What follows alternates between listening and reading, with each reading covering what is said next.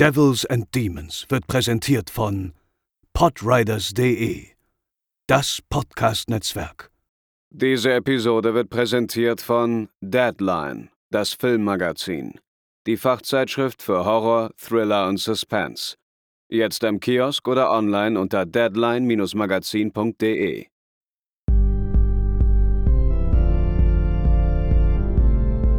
They're coming to get you, Barbara.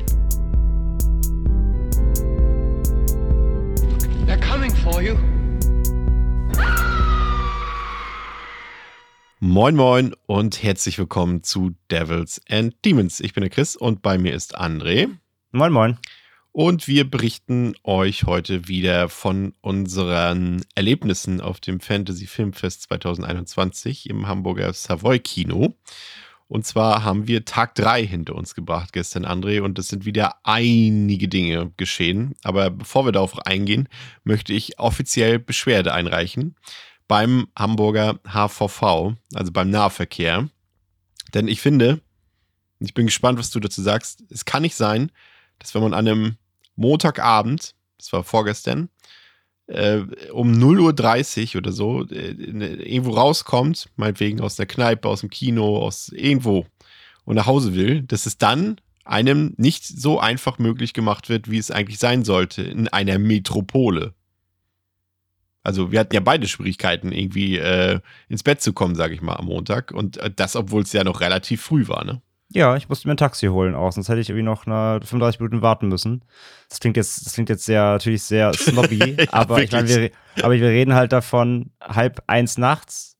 Du willst nach Hause und normal, wir reden auch von der Metropole. Metropole ist nicht nur schön, sondern nachts sind da auch manchmal ganz schön obskure Gestalten unterwegs. Und dann möchte man eigentlich nicht unbedingt noch irgendwo in der Nähe vom Bahnhof 35 Minuten im Dunkeln rumstehen. Und von daher äh, habe ich mir dann ein Taxi geschafft für 10 Euro. Aber ja, bin ich ganz bei dir. Es ist immer wieder erstaunlich. Ähm, Sobald es irgendwie quasi die Mitternachtsschranke die Uhr äh, quasi überschritten hat, ist wirklich, äh, es ist rum. So, da, da ist ein Bus und Bahn schon echt eine Schwierigkeit. Und ähm, bei mir ist es ja eh nochmal anders, wenn ich normalerweise, ich wohne ja nicht mehr in Hamburg. Ich habe natürlich eh nochmal eine höhere Hürde, dann auch wirklich wegzukommen. Aber selbst in Hamburg wirklich äh, ist nicht zu schaffen, irgendwie eine, eine, Busstrecke von, von, von vielleicht 10 Minuten, 15 Minuten zu überbrücken, noch um halb eins ohne Probleme. Das ist echt schon irgendwie ein bisschen schwach, muss ich auch sagen, ja. Ja, das war, war wirklich grausam. Also ich habe irgendwie noch die letzte Bahn noch bekommen aber die hat dann auf halber Strecke Schluss gemacht und hat äh, einen dann rausgeworfen, also jetzt nicht auf den Gleisen rausgeworfen, aber am, in, am Bahnhof, bevor ich aussteigen musste. Ein, ein Halt zu früh. Genau. Ja. Und da bin ich dann ausgestiegen und äh, dann auf einmal drohte an, an meinen beiden, wow, das klingt heute alles so super privilegiert, an meinen beiden Handys äh, drohte der Akku auszufallen. Und äh, dann dachte ich so, okay, das wird jetzt schwierig, hier noch groß die, die App zu benutzen und Taxi könnte auch schwierig werden, Free Now, weil die auch ganz schön viel äh, ähm, Akku zieht. Akku zieht. Und dann dachte ich so, okay, da war noch eine andere Frau mit mir in dieser letzten U-Bahn, also quasi fast schon ein bisschen wie bei mit einer Meat Train. Und fragt sich nur, ob für sie oder für mich.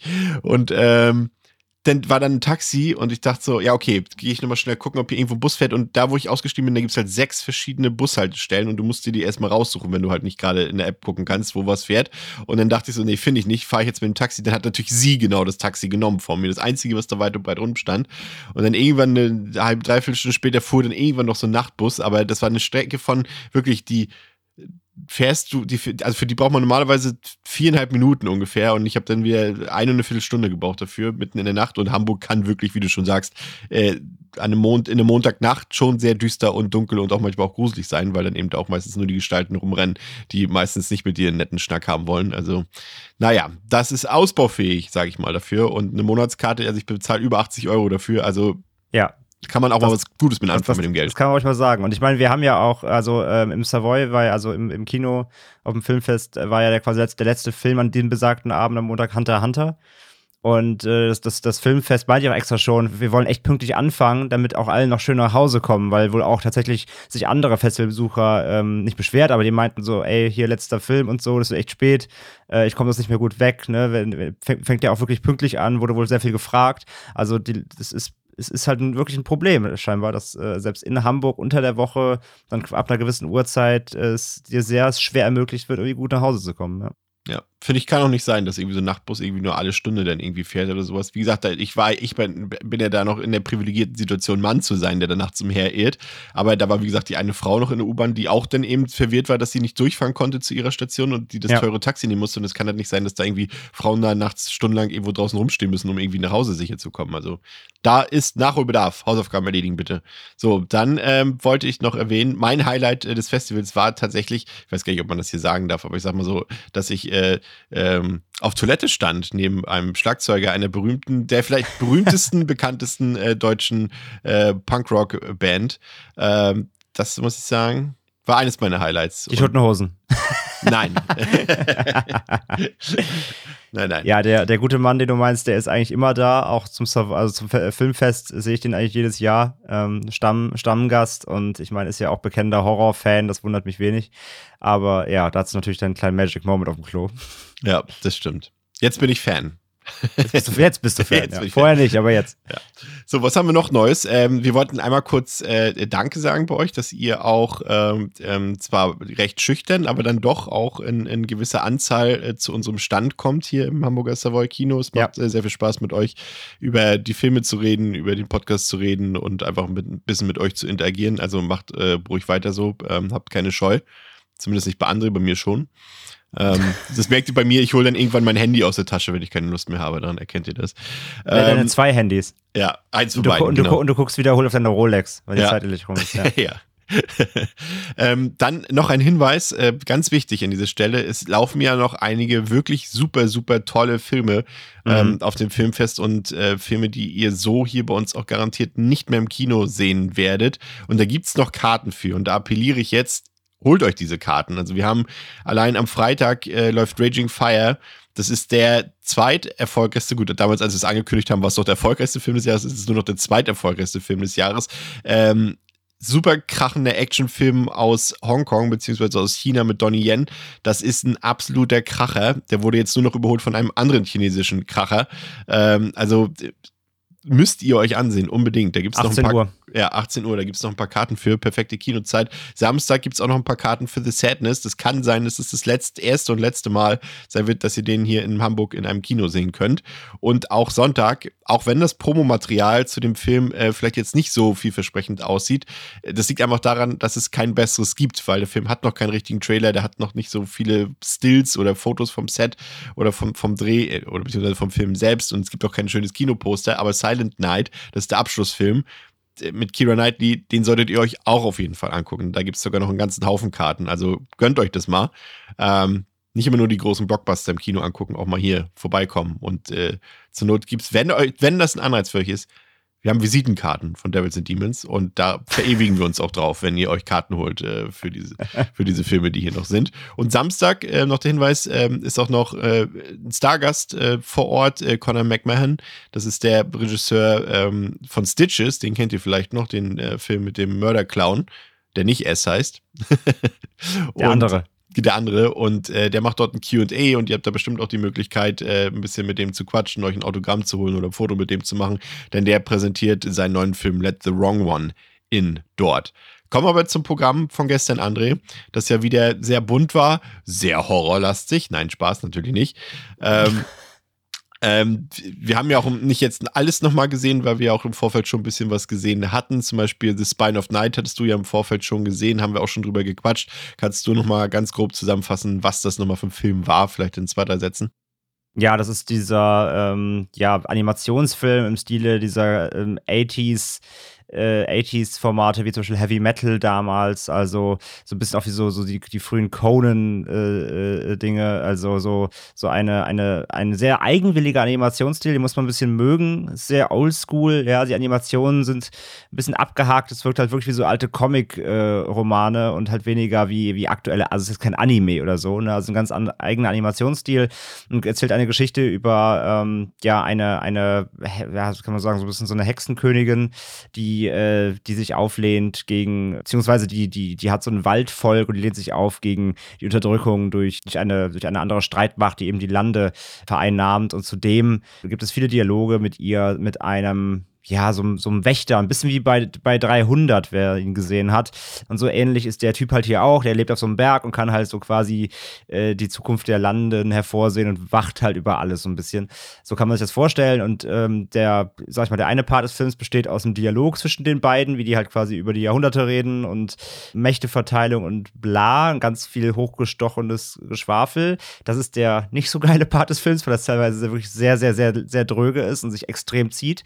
Auf der anderen Seite hast du aber eben sehr viel äh, Gemetzel, nämlich die ganzen Schlachten, die sie schlägt. Und da werden halt wirklich 300 Köpfe abgehackt im Film, da werden Leute ausgeweidet am laufenden Band. Extrem brutal, extrem blutig, aber eben verliert leider immer wieder dadurch, dass er diese, diese sehr, sehr, sehr exorbitant ausgewalzten ähm, Dialogszenen zwischen den beiden auf diesem Berg hat.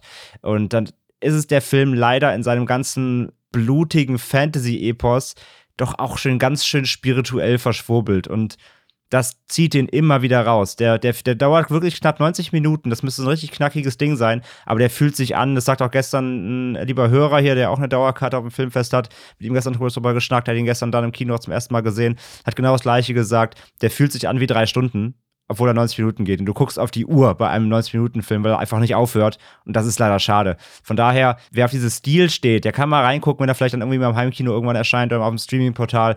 Aber eine große Empfehlung ist es leider echt nicht. Und ich habe mir dann noch gestern nicht nochmal angeguckt, weil das eine Mal, muss ich sagen, hat leider gereicht. Ja, dann haben wir The Boy Behind the Door gesehen. Ähm, das ist äh, ja ein Film, der von David Chabonnier und von Justin Powell ist. Die äh, haben hier einen Horrorfilm mit Kindern quasi gedreht. Das ist ja natürlich immer ein besonders meistens intensives Thema und hier Hast du Horror gesagt? Ja, in diesem Fall tatsächlich auch Horror. Ähm, und hier geht es um die beiden Freunde Bobby und Kevin, die eigentlich zum Baseballtraining wollen die aber stattdessen äh, gefesselt in einem stickigen Kofferraum aufwachen und anschließend dann später in einem alten Haus ähm, dort gruselt ist und einer der Jungs kann sich befreien und will eigentlich auch flüchten, aber dann fällt ihm ein, dass er seinen besten Freund natürlich nicht im Stich lassen kann und dann geht er zurück in das Haus und versucht diesen zu befreien und was dann passiert, das müsst ihr euch dann schon selbst ansehen, so tief wollen wir jetzt nicht reingehen. Ähm, ich muss sagen, dass der schon auch intensiv war. Das ist ja schon, wie gesagt, ein, ein, Film mit Kindern kann natürlich zum einen entweder sehr nervig sein, je nachdem, wie er angelegt ist, aber er kann natürlich auch sehr spannend sein. Und ich fand schon, dass ähm, The Boy Behind the Door sehr intensiv ist, was das angeht, weil er auch eine sehr düstere Atmosphäre hat und, und gleichzeitig hat auch ein relativ hohes Tempo. Also ist auch sehr knackig intensi äh, intensiert, sehr schon inszeniert und sehr dynamisch. Und ich glaube, das ist ein Film, der auch aufgrund seines Twists empfehlenswert ist für das, sag ich mal, normale Horrorpublikum, was jetzt eben nicht unbedingt äh, 20 Mal hintereinander The Sadness äh, sich am Tag anguckt, sondern einfach einen spannenden, ähm, an einigen Stellen durchaus auch gruseligen Horrorfilm sehen will, der jetzt aber nicht so, so grenzüberschreitend ist, sondern einfach der, der seine Stärke aus der Atmosphäre und der Intensität herauszieht. Von daher äh, fand ich den eigentlich ja ähm, doch ganz gut, würde ich sagen. Ich weiß nicht, wie es dir da ging. Ja, auf jeden Fall. Also, ähm, es ist ein Horror-Thriller, würde ich mal sagen. Es ist halt so ein bisschen, ja, auch so ein bisschen Don't Breathe, nur ohne Blinde. Also, es, es, es, es ist halt, man jagt sich durchs Haus, die Kids, also ein, ein Junge ist halt der besagte Boy behind the door, der kommt halt nicht raus, der andere, sein bester Kumpel, es geht halt auch viel um Freundschaft, ne? Ja. Weil der, der eine Junge könnte halt abhauen, der tut's aber nicht, weil er eben seinen, seinen besten Freund nicht zurücklassen will, was an sich schon mal eine süße, wirklich eine süße Prämisse ist, einfach. Er will ihn halt unbedingt retten aus dieser Situation. Ähm, dann wird halt einfach sich viel durch ein Haus gejagt. Ne? Das ist halt wieder limitiertes Setting, auch wenn das Haus relativ groß ist, aber der Film muss halt damit spielen, dass äh, man eben viele Locations auch oft sieht und ähm, dass sich ein bisschen im Kreis dreht. Ich fand ihn auch spannend, ich fand die Kids gut, daran, daran hapert es ja auch dann oft bei, bei so Filmen, die auf, auf Kids-Darstellern stützen. Ähm, aber das funktioniert, die beiden sind echt, machen das gut und sind auch sympathisch und hat ein paar Härten, ist unangenehm und gibt auch die eine oder andere kleine Überraschung im Film. Was mich am meisten an dem Film wirklich ein bisschen gestört hat, ist der, also letzten Endes, der traut sich zu wenig, finde ich. Der, der spielt diese ganze Geschichte so safe, dass man sie danach auch wirklich wieder vergisst, leider. Es ist so ein einmal angucken, war, war okay und dann ist aber auch weg. Und der Film schafft es nicht, dass du danach dass der Eindruck hinterlässt. Und das ist bei einer, bei einer, bei einem Plot, der um Kindesentführung geht und Schlimmeres. Also es wird in dem Film halt nichts gezeigt explizit, aber man weiß schon, was die eigentlich mit den Kindern vorhaben. Ja? Also der Film, wenn ich da an sowas eben denke, wir hatten ihn ja auch im Podcast, wenn ich an 8 mm oder sowas denke, die zeigen ja auch nicht explizit alles und viel, aber das reicht, dass du die Vorstellung hast.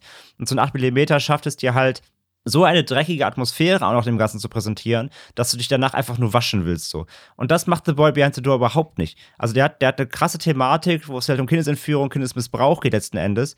Und nach dem Film dachte ich mir halt so, ja, okay, ich habe jetzt irgendwie so ein ich habe ihn schon, ich habe ihn den, ich habe ihn so einen Dark Goonies genannt. Der hat fast so eine Abenteueratmosphäre äh, und und und ich dann, aber der hat keine keine Wirkung. Ich dachte die ganze Zeit, ich müsste mich bei der Thematik doch irgendwie schlecht fühlen oder ich müsste, es müsste mich irgendwie, da müsste es mir alles zusammenziehen, wenn ich daran denke, an die Situation. Und man sieht ja dann auch irgendwie ein paar Fotos, die dann von dem einen Jungen gemacht wurden und sowas. Äh, das müsste so unangenehm sein. Aber der Film hat irgendwie so eine so eine Horror-Abenteuer-Stimmung und ähm, und zudem Mini-Spoiler, er spielt sich auch relativ gediegen aus, sag ich mal, ohne jetzt auf, äh, auf, Details einzugehen. Auch da, der Film hätte mutiger sein müssen. Der hätte echt auch so einen, so einen richtigen Impact haben können, so einen richtigen Schlag in die Magengrube versetzen können, aber es macht er nicht. Es deswegen, wie, wie du sagst, es ist wirklich ein Horrorfilm für wirklich das Netflix-Publikum, sag ich jetzt mal, ne? Da, da kann man sich ein bisschen gruseln, aber man ist es nicht zu schlimm und, und danach kann man wieder rausgehen und ist, ist fein raus und macht Credits laufen. Man denkt sich, ja, okay, cool, nett, Ende. Aber der hat halt keinerlei Nachwirkungen und dadurch, dass er sich halt nichts traut, macht ihn das halt leider sehr vergessenswert. Ja, und wie das Publikum den Film im Hamburger Savoy fand, das könnt ihr jetzt hören. Sehr gut, sehr spannend, äh, überraschend. Ähm, Ende war so ein bisschen okay. Äh, ich finde es immer so ein bisschen schade, wenn man nicht so konsequent ist und ich sag mal so relativ einfallslos äh, beendet. Also mhm. quasi einen Film hätte man quasi vielleicht ein bisschen geschickter machen können als irgendwie, ach, so wie immer. Aber ansonsten sehr gute Ideen hatte der Film. Es war eine gute Wende, also die überraschend war. Kids war sehr gut, ja. Also manchmal so, ich erst hatte ich gedacht, okay, der, äh, der ich sag mal, der Protagonist, der hauptsächlich da war, um den anderen zu retten, mehr oder weniger. Hat ein bisschen immer ein bisschen blöd gehandelt, aber dann dachte ich so, ja, aber das sind ja eigentlich auch Kids. So, äh, würde ich jetzt auch so handeln, aber haben die geil gemacht. Also man hat ja sonst meistens immer so das Gefühl, so bei, bei so Kids, äh, ja, ein bisschen drüber, aber fand ich gut. Fand ich glaubwürdig, ja, tatsächlich. Also so, wie gesagt, was ich schon meinte, so ein bisschen blöd gehandelt teilweise, aber dann gedacht, okay, die sind ja halt auch 13, 14 oder was sie auch immer da spielen. Und äh, in so einer Extremsituation so zu handeln, war schon irgendwie halt cool. Also er war sehr erfrischend. Das ist, glaube ich, das passende Wort. Er war sehr erfrischend. Auch so viele Spannungsmomente auf jeden Fall. Also ich fand es teilweise ein bisschen traurig, weil es gibt ja wirklich solche Fälle, wo kleine Jungs oder Kinder entführt und missbraucht werden. Das wurde ja auch thematisiert dann in dem Film. Da war ja auch so eine Videokamera aufgebaut in diesem einen Raum da oben. Das war schon so ein bisschen morbide, aber ansonsten eher spannend und sehr unterhaltsam, beziehungsweise einfach aufregend, den Film zu schauen. Ja, die beiden haben ja auch äh, schon neun Filme am Start noch oder einen weiteren Film am Start. The Gin heißt der und das ist tatsächlich auch wieder ein Film äh, mit einem Kind in der Hauptrolle und äh, geht auch wieder in die, in die Horror-Fantasy-Richtung. Den würde ich mir natürlich dann auch bei Zeit nochmal ansehen. Den habe ich, hab ich auch schon hier tatsächlich. Ah, bin ich auch mal gut. gespannt drauf, ja. ja.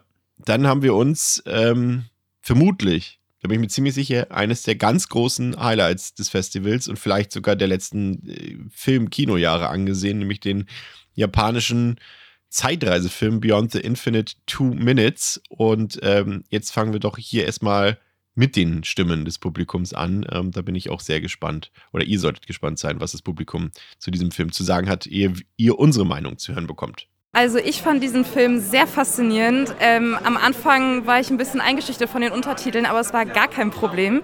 Ich bin sehr begeistert und äh, ich würde den gerne auch nochmal sehen, weil ich finde, dass man auf so kleine Details nochmal im zweiten Gang vielleicht noch mehr achtet oder irgendwas, was einem dann noch mehr auffällt. Insgesamt Daumen nach oben. Ich fand ihn sehr, sehr cool. Was beeinflusst eigentlich was? Die Zukunft, die Vergangenheit oder die Vergangenheit, die Zukunft? Nee, es ist wirklich eine kleine Perle, die zeigt, dass man keine großen Schauspieler oder Kamera oder irgendwas braucht, sondern einfach nur eine coole Idee, an der man festhält. Dass man nicht viel Budget braucht, um einen tollen, ja, tollen kleinen Film zu machen. Ich habe, glaube ich, keine Schnitte gesehen, aber es war, glaube ich, kein echter One-Shot. Aber das war toll umgesetzt. Also man hat es halt nicht gemerkt und ich habe auch nicht die ganze Zeit drauf geachtet, aber war sehr, sehr schön. Also hat Spaß gemacht, ja. Er war sehr kurzweilig, es hat mir gefallen. Ich wusste gar nichts vorher über den Film. Ich wusste nicht mal, dass es ein Zeitreisefilm war und ich fand die Idee sehr cool. Also mit diesen zwei Minuten in der Zukunft, also auch die Idee, was bringt das überhaupt, zwei Minuten. Ja, aber die ist mir tatsächlich erst später aufgefallen, als ich irgendwann überlegt habe, Moment, gab es irgendwie mal einen Schnitt, habe ich irgendwie gar nicht so richtig mitbekommen und dann habe ich auch drauf geachtet und ja, ist nicht so richtig, nicht richtig mitbekommen tatsächlich, ja.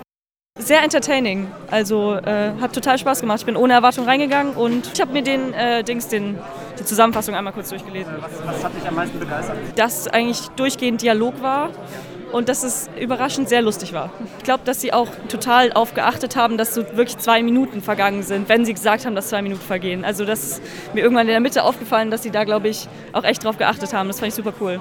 Ja, André, Beyond the Infinite Two Minutes, um es mal runterzubrechen, ist letztendlich ja so ein, so ein ähm, ja, ich würde sagen, ein auf Film gebanntes äh, Theaterstück. Also es würde genauso gut irgendwie, na gut, technisch wäre es ein bisschen schwierig umzusetzen, aber es fühlte sich so an wie ein Stück, was man problemlos eben auch im Theater inszenieren könnte. Ähm, ein Kaffeebesitzer in Japan stellt fest, dass sein Fernseher in seiner Wohnung quasi ein Portal in die Zukunft ist, aber eben nicht jetzt irgendwie 100 Jahre oder 200 Jahre, sondern in zwei Minuten. Und es kommen immer wieder andere Leute und neue Leute in die Szenerie dazu, die dieses Mysterium auch entdecken.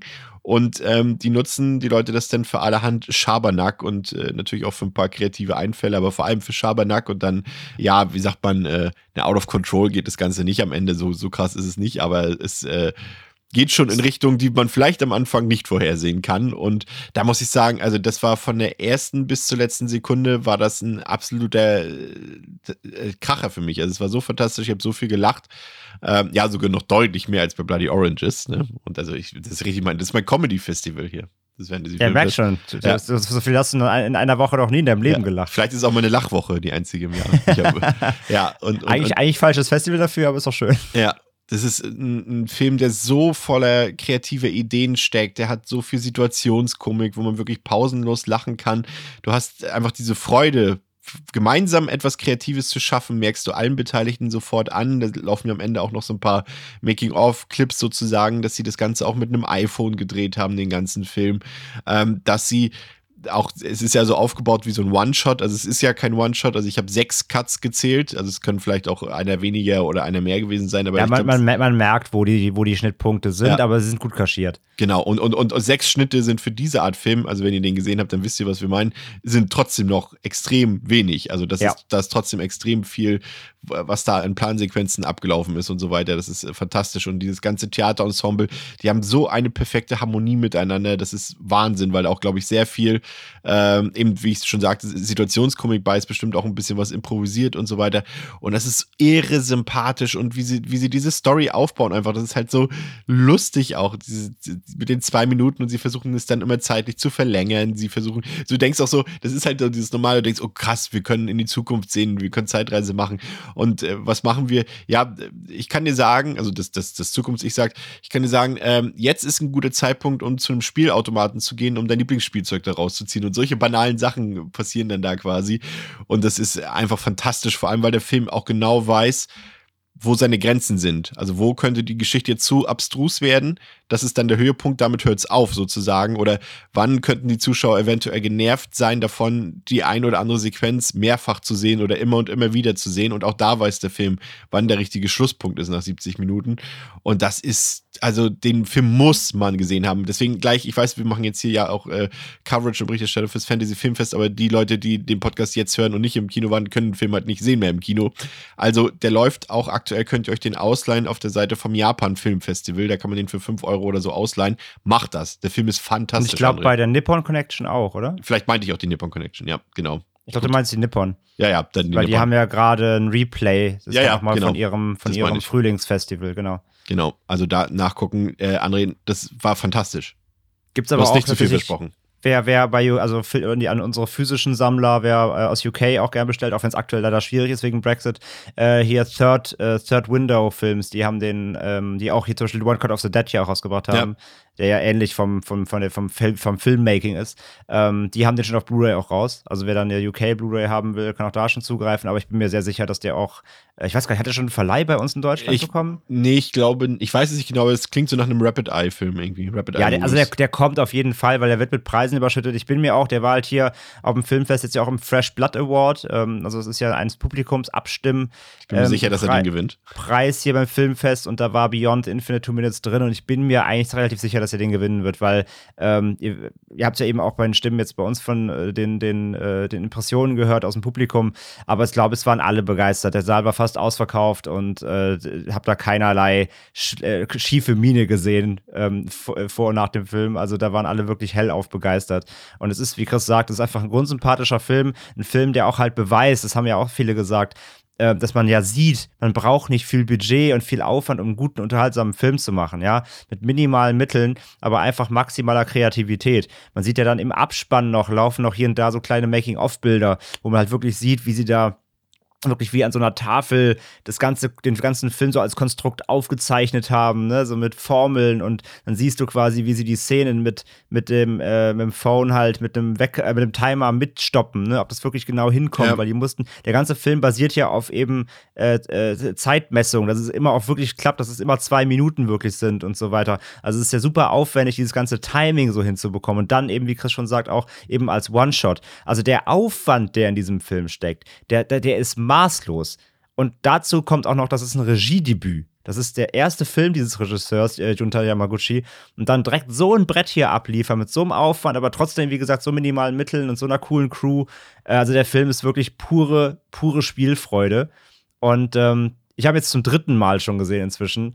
Und der wird bei jedem Mal nur besser, weil dir jedes Mal wieder neue Details auffallen. Und auch wenn du weißt, wie was passiert, das ist so sympathisch, das ist so lustig. Es ist so geil gemacht und du, ich habe beim dritten Mal einfach wieder gestaunt, wie sie es hinkriegen, das so geil zu timen. Ähm, und vor allem ja auch, dass die eben, äh, ja, klar, du siehst halt viele Szenen doppelt, weil das die, die Prämisse des Films halt ist, ne? Dass, dass die, sie sprechen halt Sachen in den Fernseher und dann sieht man sie später wieder auf dem Fernseher, weil sie halt ja in die Zukunft gesprochen haben aber wie cool sie das dann auch wirklich, sie müssen das ja auch immer wieder nachspielen. Also sie müssen das einmal in den Fernseher sprechen, dann müssen sie die Szene ja nochmal live machen, damit es dann den Effekt kriegt. Und wie, wie, wie gut das ist, wie authentisch die sind, wie das, die das hinkriegen, dass die es wirklich eins zu eins wieder genau in dem Timing immer wieder spielen können, sodass dieser Schleif, diese Zeitschleife eben entsteht. Ähm, das ist so krass gemacht. Also absoluten, absoluten Respekt vor diesem, vor diesem Film einfach.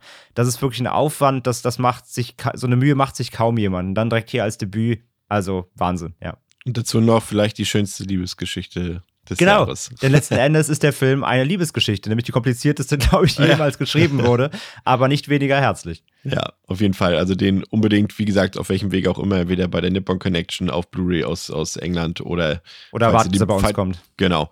Dann haben wir uns einen weiteren ziemlich emotionalen Film, aber auf der anderen Seite des emotionalen Spektrums angesehen, und zwar den neuen Film mit Nicolas Cage, Pig und äh, worum es in dem Film geht und was wir dazu zu sagen haben, hört ihr gleich. Aber zunächst natürlich erst wieder die Reaktionen aus dem Publikum. Also ich habe vor Urzeiten, der Film war ja schon ein bisschen länger, also es gab ja schon länger Trailer und ich habe ihn nicht mehr so ganz im Kopf gehabt und ich dachte, es wird eher so eine Revenge, also richtige Revenge-Story, John Wick-mäßig. Mehr hatte ich dazu nicht mehr im Kopf, aber es war ja schon ähnlich angehaucht. Ja, aber ich fand das Konzept war nett und ich fand der Film war eigentlich alles im allem ganz gut. Ich habe was ganz anderes erwartet, gerade weil Nicolas Cage schon irgendwie auch eher so die trashigen Filme normalerweise. Aber ja, es war ein wunderschöner Film, wie ich fand. Also ich hatte Erwartungen, dass es so ein bisschen so ein John Wick-Ding wird, also dass, dass es äh, Schwein gestohlen wird und er dann irgendwie komplett äh, alles zerlegt in Portland. Es war ganz anders, aber eigentlich dadurch umso erfrischender irgendwie. Also ich habe Nicolas Cage brillant, also ich sehr überwältigt positiv überrascht. Also ich fand ihn, ähm, zwar, ich fand ihn einfach überragend. Ich war, ich habe, obwohl er so bekannt ist als Schauspieler, habe ich immer nur den Charakter gesehen, so den ganzen Film über. Also es war echt richtig gut. Tatsächlich, weil es ja ein Nicolas Cage-Film ist, war so ein bisschen die Erwartung, dass es ein bisschen absurd wird, aber es ist einfach nur sehr traurig und sehr schön. Auch Action weiß ich nicht, aber bestimmt was mit fliegenden Messern oder so. Ja, ganz ähnlich. Also man hat immer so auf den Ausbruch gewartet. Also bis zuletzt hatte ich das Gefühl. Und es kommt einfach nicht. Und es bleibt sehr schön ruhig. Und das ist eigentlich das ist so schön, wie es traurig ist. Also der Film war richtig gut. Also ich äh, habe mir erwartet, dass es ganz anders wird als Mandy. Und es ist in der Tat sehr erwachsen geworden, sehr ruhig. Aber ich bin trotzdem recht zufrieden mit dem Film. Ein kleines bisschen mehr Dialog oder ein kleines bisschen mehr Spannung vielleicht. Aber ich finde den Film ähm, doch sehr befriedigend. Also tatsächlich habe ich relativ wenig erwartet. Ich bin eigentlich nur in den Film gegangen wegen Nicolas Cage und dachte mir mit einem Schwein, das kann nur episch sein. Aber meine Erwartungen werden vollkommen erfüllt. Also es ist genau das, was ich sehen wollte. Ich fand es eigentlich, also ich fand es unerwartet tatsächlich. Aber eigentlich ganz witzig, weil es auf eine subtile Art und Weise sehr lustig war, dass es gerade so ruhig abgelaufen ist. Ich bin sehr zufrieden, auf jeden Fall. Ja, André, bevor ich äh, meine Erlebnisse mit dem Film äh, schildere, äh, die ich dir ja im Kinosaal schon, Shame on Me, schon mehrfach geschildert hatte, äh, kurz nochmal, magst du nochmal kurz zusammenzufassen, worum es geht und ähm, warum du diesen Film so gut findest? Ja, storymäßig, ich, ich will halt nicht zu viel spoilern, weil bei dem Film tatsächlich ist es auch besser, wenn man nicht so viel weiß, weil der das halt sehr langsam aufbaut. Im Kern geht es um Nicolas Cage, sehr zurückgezogen in einem äh, kleinen Waldstück lebt. Er hat ein äh, Hausschwein, ein Trüffelschwein, und das wird eines Nachts ihm entführt, denn er sammelt quasi Trüffel und einmal in der Woche kommt ein Typ mit einem fetten, was ist es, ein Jaguar oder was, ein sehr fetter Sportwagen vorbei, gespielt von Alex Wolf aus Hereditary unter anderem und holt die Trüffel ab, weil davon lebt er quasi. Er verkauft eben Trüffel damit äh, und er, Alex Wolf, ist eben im, Restaurant-Business unterwegs. Und äh, wie gesagt, das Schwein wird eines Nachts entführt durch zwei Personen, Unbekannte. Ähm, Niklas wird niedergeschlagen und am nächsten Tag, ja, bricht er auf, um sein Schwein zu suchen. Und das ist eigentlich schon mal die ganze Story, weil mehr sollte man erstmal gar nicht wissen. Es ist also die, die, die Journey eines Mannes, der sein Hausschwein wieder haben will, das er einfach sehr liebt. Das und natürlich ist auch sein Geld. das Süßeste der Welt. Es ist sehr süß und äh, also nicht nur, dass er damit sein Geld verdient, äh, aber es ist einfach auch sehr süß und er liebt es sehr. Und das ist alles, was er hat, weil er eben sonst da allein zurückgezogen im Wald lebt. Das Schwein ist die einzige Begleitung, die er hat. Und ja, es ist eben diese, diese Reise, das Schwein wiederzufinden. Und ich liebe den Film sehr. Der hat seine, seine, der hat auch seine, also ist nicht perfekt, er ist halt sehr, sehr ruhig, muss man einfach wissen. Ihr habt es ja auch an den Reaktionen auch hier gehört. Der Film legt halt natürlich falsche Fährten. Und das war sicherlich auch äh, Michael Sanowskis Beweggrund, da auch Nicolas Cage zu casten, mit Sicherheit. Da, äh, wenn man halt an die Vita der letzten Jahre von Herrn Cage denkt, dann und dann die Story hört, da wird ein Schwein entführt und er will es wiederfinden, dann denken die meisten wahrscheinlich erstmal an Keanu Reeves und seinen Hund natürlich in äh, John Wick. Deswegen hat der Film ja auch hier schon seinen, seinen Meme-Namen bekommen auf diversen Filmportalen, nämlich John Pick. Aber das ist es halt nicht es ist kein John Pick. Es ist ein sehr ruhiger Film, ein sehr ruhiges Drama um die Aufarbeitung von Vergangenem über Familie, über Liebe, über Berufungen und Berufe. Aber das alles wirklich erzählt in sehr ruhigen Dialogen. Und wie gesagt, ich glaube, die Erwartungen können da sehr, sehr spalten. Und wie Chris ja auch eben schon teaserte, seine Mine die erste halbe Stunde war das Gegenteil wie Beyond Infinite Minutes. Da war wenig Freude. Und die erste Frage dann, äh, glaube ich, nach 20 Minuten war, bleibt es so? und da musste ich dann auch bejahen, denn es bleibt so. Ja, der Film ist wirklich ein ruhiges Drama, darauf muss man sich einlassen, aber ich finde, die Geschichte, die er erzählt und wie er sie erzählt und wie er sie aufbaut und du nach und nach verstehst so, wer ist eigentlich der Charakter von Nicolas Cage? Was hat der für eine Vergangenheit? Warum kennt den scheinbar irgendwie jeder Mensch in, ähm, wo spielt's? In Oregon? Oregon, ja. Ja, warum kennt den da jeder, jeder irgendwie in Portland? Was, was hat der früher gemacht? Wer ist er eigentlich? Und gleichzeitig eben die, die, auch dann die, die Nebencharaktere wie Alex Wolf, die dann auserzählt werden. Was hat der für eine Vergangenheit? Wo sind die Connections und so weiter? Und natürlich, wo ist das Schwein? Ich finde die Story wirklich, wirklich schön und ich finde sie teils herzzerreißend und sehr schön bebildert, gut gespielt. Es ist halt wirklich mal wieder ein Film, wo Nicolas Cage wirklich schauspielert und eben nicht den Rage Cage macht, ähm, wo er wirklich mal wieder zeigt, dass er ein ernstzunehmender Schauspieler auch ist, der, der wirklich viele Emotionen rüberbringen kann und deswegen, also ich finde Pick, ich finde Pick sehr gut. Es ist kein perfekter Film, er ist sehr langsam, trotz 90 Minuten. Auch hier, er fühlt sich sehr lang an. Aber anders als bei Swine of Night gucke ich hier trotzdem nicht auf die Uhr, weil, weil die Story mich trotzdem genug bei der Stange hält. Aber es ist wirklich ein Film, auf den man sich einlassen muss, der vielleicht hier und da auch vielleicht manche Szenen zu lang mal stehen lässt. Das hätte vielleicht hier und da auch ein bisschen abgekürzt werden können oder noch ein bisschen abwechslungsreicher sein können. Das will ich gar nicht sagen. Aber im Kern finde ich, Pick ist wirklich ein sehr, sehr rührender, schöner Film. Für mich hat sich das so ein bisschen angefühlt zunächst, als würde dir jemand ähm, einen großen Sack mit Walnüssen schenken, aber kein Nussknacker. Und das war so ein bisschen so das Gefühl, was ich in der ersten Hälfte des Films hatte. Ich habe versucht, diese Nuss zu knacken, aber sie hat mich irgendwie nicht rangelassen, sozusagen. Und ähm, weil ja da auch gerade die Figur Robin eben sehr Ja, er, da gibt's ja auch, er redet da ja auch, also der Film hat ja eh nicht besonders viele Dialoge, aber am Anfang redet er ja fast gar nicht. Und dann dachte Ja. ich schon, oh, wird das jetzt wieder diese Schweig, schweigsame Nummer von Cage? Haben sie ihm nicht genug Geld gegeben, dass, auch Dialog, dass er auch dazu bereit sich erklärt, Dialoge einzusprechen, so wie bei Willy's Wonderland. Ähm, und dann um, habe ich gesagt, so, okay, du kommst ja jetzt eh nicht raus aus dem Kino, wäre ein bisschen unfair. Also bleibe ich einfach sitzen und guck mir das an. Und umso mehr Zeit verging, desto mehr habe ich mich darauf eingelassen und desto mehr hat der Film mich dann emotional dann auch ergriffen, weil nach und nach, wie du schon gesagt hast, ähm, wird die Nuss eben geknackt und du erfährst immer mehr und je tiefer wir dann in die Vergangenheit graben der, der Hauptfigur, desto ja, packender wird das Ganze und desto ergreifender wird das Ganze. Ich hatte am Ende, muss ich wirklich ganz ehrlich sagen, hatte ich Tränen in den Augen. Das war, das war so ein Film, so ein, so ein Misch aus gut und trotzdem traurig. Also Traurigkeit, die sich am Ende versöhnlich und gut anfühlt, sozusagen. Dass man so, auch diese Sachen so, das ist so ein Film, wo du am Ende das Leben zu schätzen weißt und das, was du hast im Leben zu schätzen weißt und so weiter. Und ähm, ein Film über Vorurteile, vor allem auch eben über Verlust und diese Vergangenheitsbewältigung, aber auch ein Film über Liebe. Und ich fand das auch so gut, dass du am Ende diese, diese Nebenfigur oder diese erst vermeintliche Nebenfigur von Amir hattest und ähm, dass du irgendwann festgestellt hast, okay, der Film dreht sich fast genauso sehr um ihn, wie eben um Robin, also der von Nicolas Cage gespielt wird, weil Mhm. da ja eben noch diese Geschichte, sie sind ja beide eng verknüpft mit dem Vater von Amir. Und ähm, wie das Verhältnis zwischen, zwischen Amir und seinem Vater ist, das spielt dann eben auch eine große Rolle bei und kickt dann auch emotional, emotional total mit. Und ich fand es halt gut, dass eben, wie du schon gesagt hast, dass eben genau das, was man erwartet, die Rachegeschichte nicht stattfindet, sondern dass dieser Film das versucht eben mit Empathie und mit Liebe zu lösen, die Zu lösen, Probleme in ja. diesem Film. Und das war eine total fantastische Botschaft. Und wie es auch schon viele andere Leute überall geschrieben haben, man bekommt total Lust auf Essen, wenn man den Film gesehen hat. Also ist jetzt vielleicht kein Tampopo oder kein, äh, wie ist der Film noch von ähm, Ang Lee, Eat Drink, Eat Drink Man Woman, sowas, genau. Also war es gar nicht so verkehrt von Agni.